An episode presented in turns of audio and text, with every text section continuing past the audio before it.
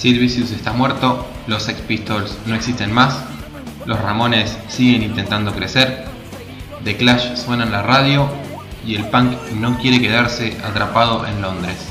El punk siempre fue libertad y voló. Como una plaga imparable fue llegando a distintos rincones del mundo y ya nada ni nadie lo pudo detener. Hoy en Espíritu del 77 vamos a recordar cómo fue que el punk rompió paredes y fronteras durante la década del 80.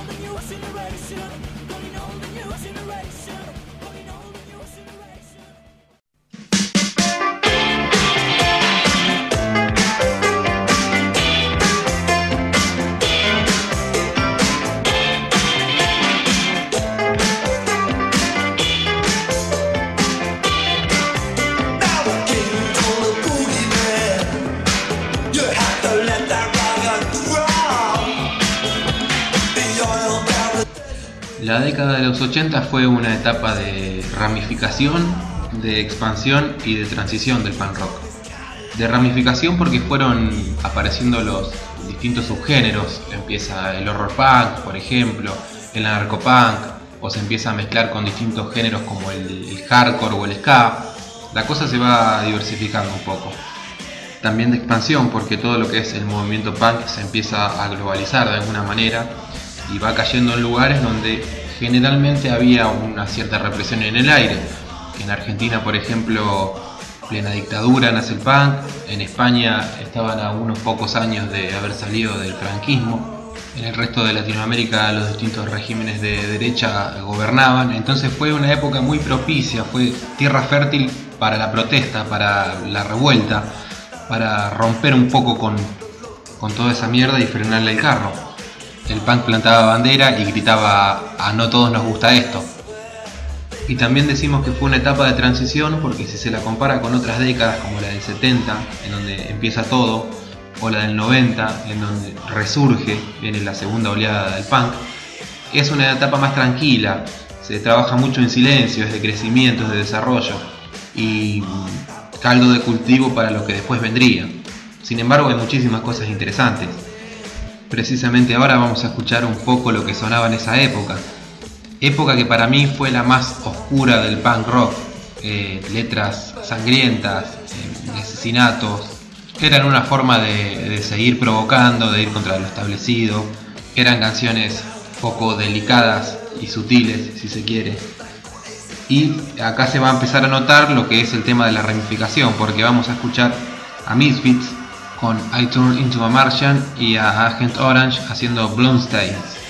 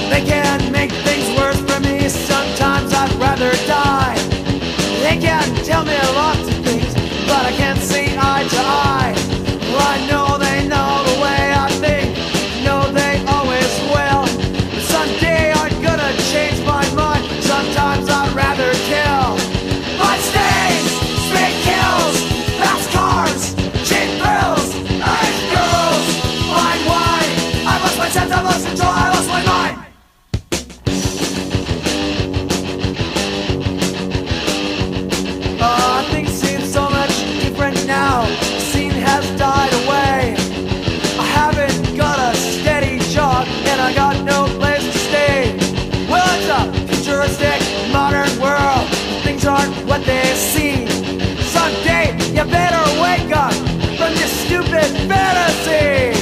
Let's dance,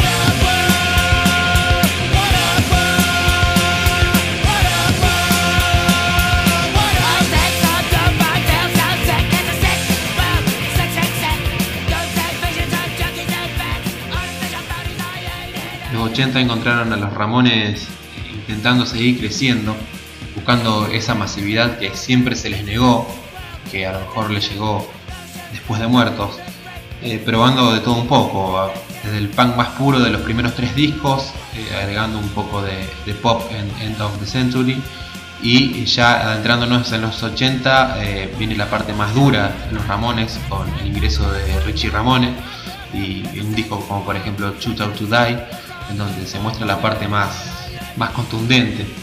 Y bueno el viaje del punk en este momento nos deposita en Estados Unidos donde justamente estaban los Ramones y donde empezaban a afianzarse otras bandas eh, siguiendo con ese toque oscuro y tenebroso del que hablábamos. Tenemos por ejemplo a Social Distortion, a Black Flag, tenemos a los Dead Kennedys, bandas que ya pisaban fuerte en lo que era la escena estadounidense. Y por el otro lado había bandas más chicas que eran las que en realidad empezaban a gestar eh, todo lo que vendría después en los 90, la gran explosión. Tenemos a los NoFX, a Offspring, a Green Day, que en ese momento eran bandas casi teloneras, que hacían giras extensísimas por todo Estados Unidos, eh, que dormían en colegios y que bueno, un poco estaban haciéndose el camino para lo que vendría después, que sería genial. Y para ponernos en contexto con toda esa época, vamos a escuchar dos canciones que para mí representan un poco lo que fueron aquellos días. Por un lado, a los Dead Kennedys con Holiday in Cambodia y por el otro a True Sons of Liberty con 80 Times.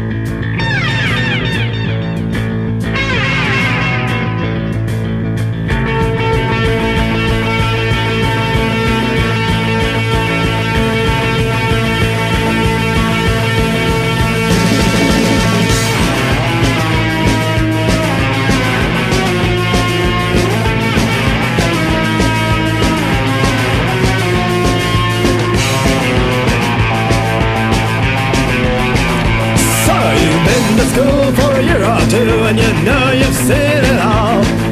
And that is coming and you'll go far back east you die, don't crawl. Play ethnic jazz to parade your snares on your grand stereo. Bragging that you know how the niggas feel cold and the sun's got so much so. It's time to taste what you most fear. Right, God will not help you here.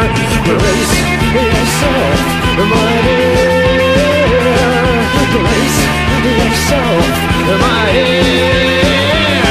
It's a holiday in Cambodia. It's it's a holiday in Cambodia. Don't forget to pack a wife.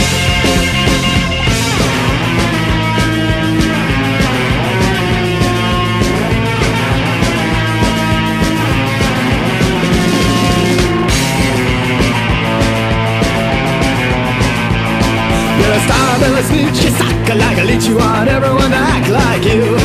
Kiss ass for your bitch so you can get rich, but your boss can switch her off you.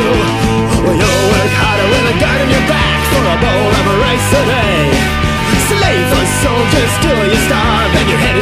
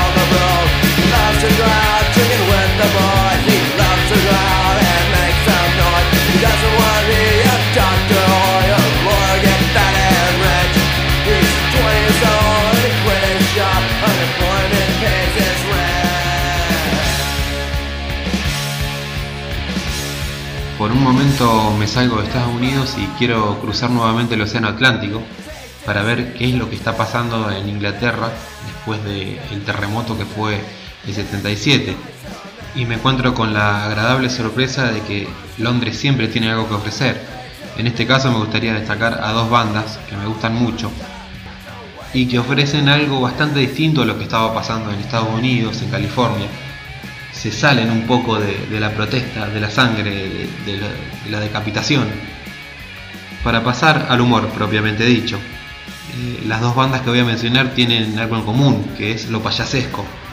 Por un lado tenemos a The Addicts, con esa impronta media circense, eh, una banda muy visual, que tenía y tiene como costumbre salir a tocar eh, vestidos todos sus integrantes como los drugos, como Alex Delarge, en referencia a la película La Naranja Mecánica, una película icónica en lo que es el género punk rock. Y por el otro lado tenemos a los Toy Dolls. Si la sátira sería un estilo musical, sonaría indudablemente como los Toy Dolls, con esa voz chillona de Olga, con sus letras irónicas y cómicas. Una de las primeras y pioneras bandas eh, humorísticas en el género, también visuales como los Addicts con sus lentes de colores y sus pelos también colorinches. Y acá volvemos a lo que es la ramificación del punk rock en sus diversos estilos. Tanto los Addicts como Toy Dolls vienen un poco a descomprimir toda la, protesta, toda la seriedad que tiene por ahí el punk norteamericano. ¿Qué nos dicen estos muchachos? ¿Qué nos cuentan? Que el punk rock también puede ser divertido, que no siempre hay que tener cara de malo, ni ser rudo, ni protestón. Una variante más de este género. Así que ahora vamos a escuchar a los Addicts con Viva la Revolution y a los Toy Dolls con Carol Dot is Pregnant.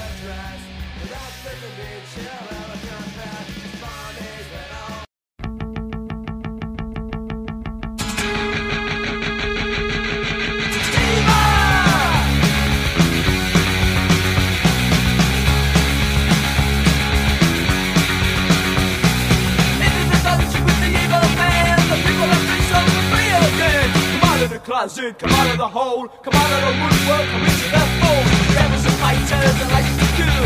Night with the bandits, stop on the hill. Open your windows, open your doors, open your minds a freedom of thought.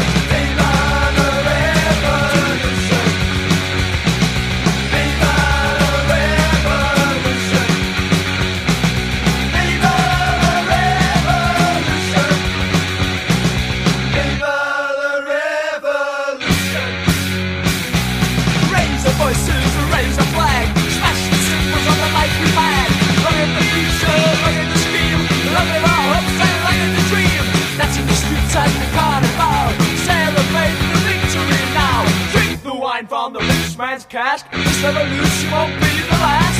Viva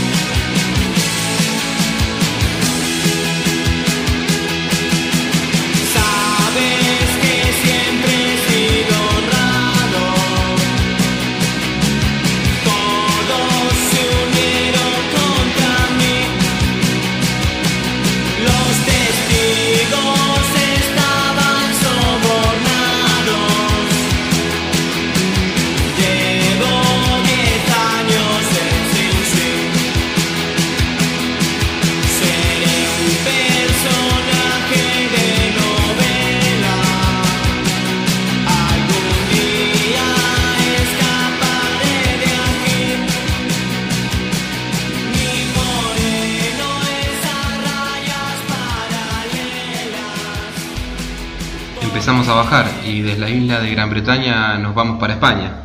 El punk sigue conquistando mentes y corazones y derriba fronteras, las hace trizas. Incluso rompe barreras idiomáticas. Nos encontramos con una gran novedad. Empezamos a escuchar canciones punk en castellano, que hasta el momento, desde que empezamos el programa, no habíamos escuchado. En España empiezan a surgir ciertos personajes que con el tiempo se volverían míticos en el género. Es el caso de Evaristo, de la Polla Records, o Yosu, de Escorbuto.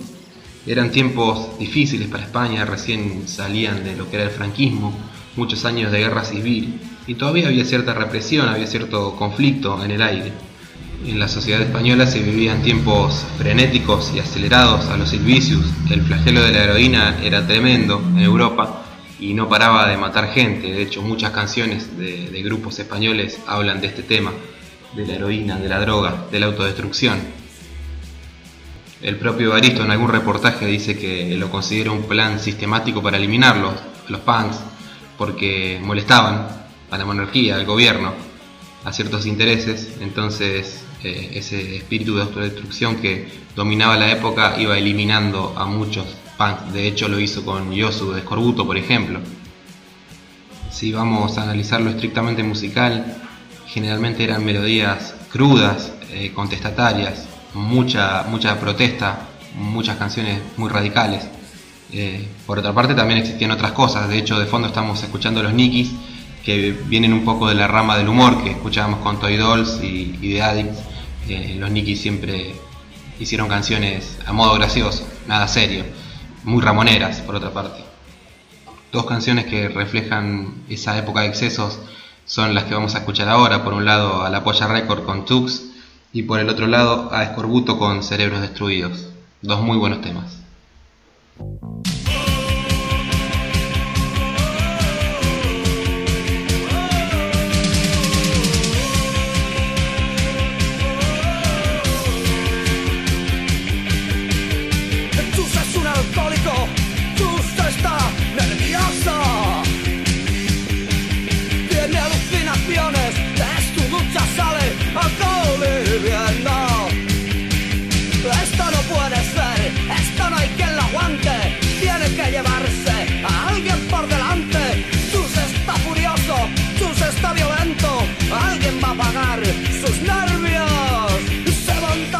blanca, tus está en el suelo, ahora está contento, muerto.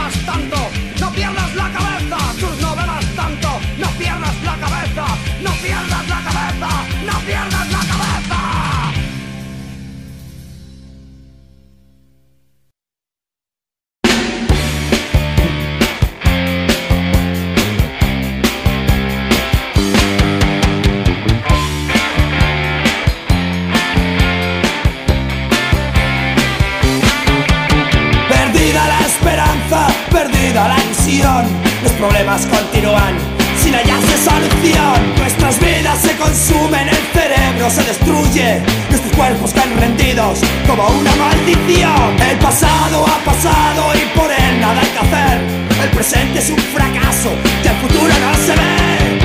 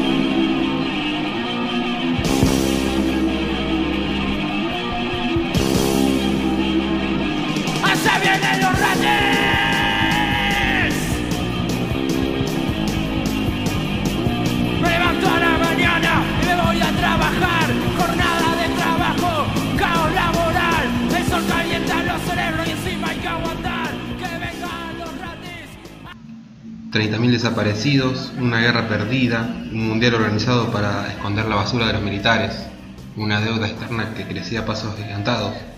Ese era el panorama que reinaba en Argentina a finales de los 70 y principios de los 80. De repente un par de viajeros afortunados traen historias fascinantes desde Europa, que era lo que estaba ocurriendo allá. Alguien escribe un libro, ese libro pasa de mano en mano, ese libro se llama Punk la muerte joven, y de repente algunos chicos inquietos se juntan, amontonan sus ideas y van haciendo las primeras bandas punk en Argentina.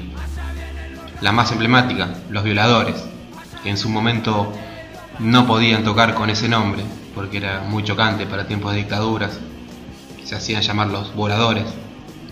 Una banda que gritaba sus verdades, así crudas, mientras por ahí algunos otros músicos del rock nacional usaban metáforas sutiles para quejarse de lo que estaba pasando. Los violadores se bancaban la que viniera y a veces eh, ponían en riesgo su propia vida.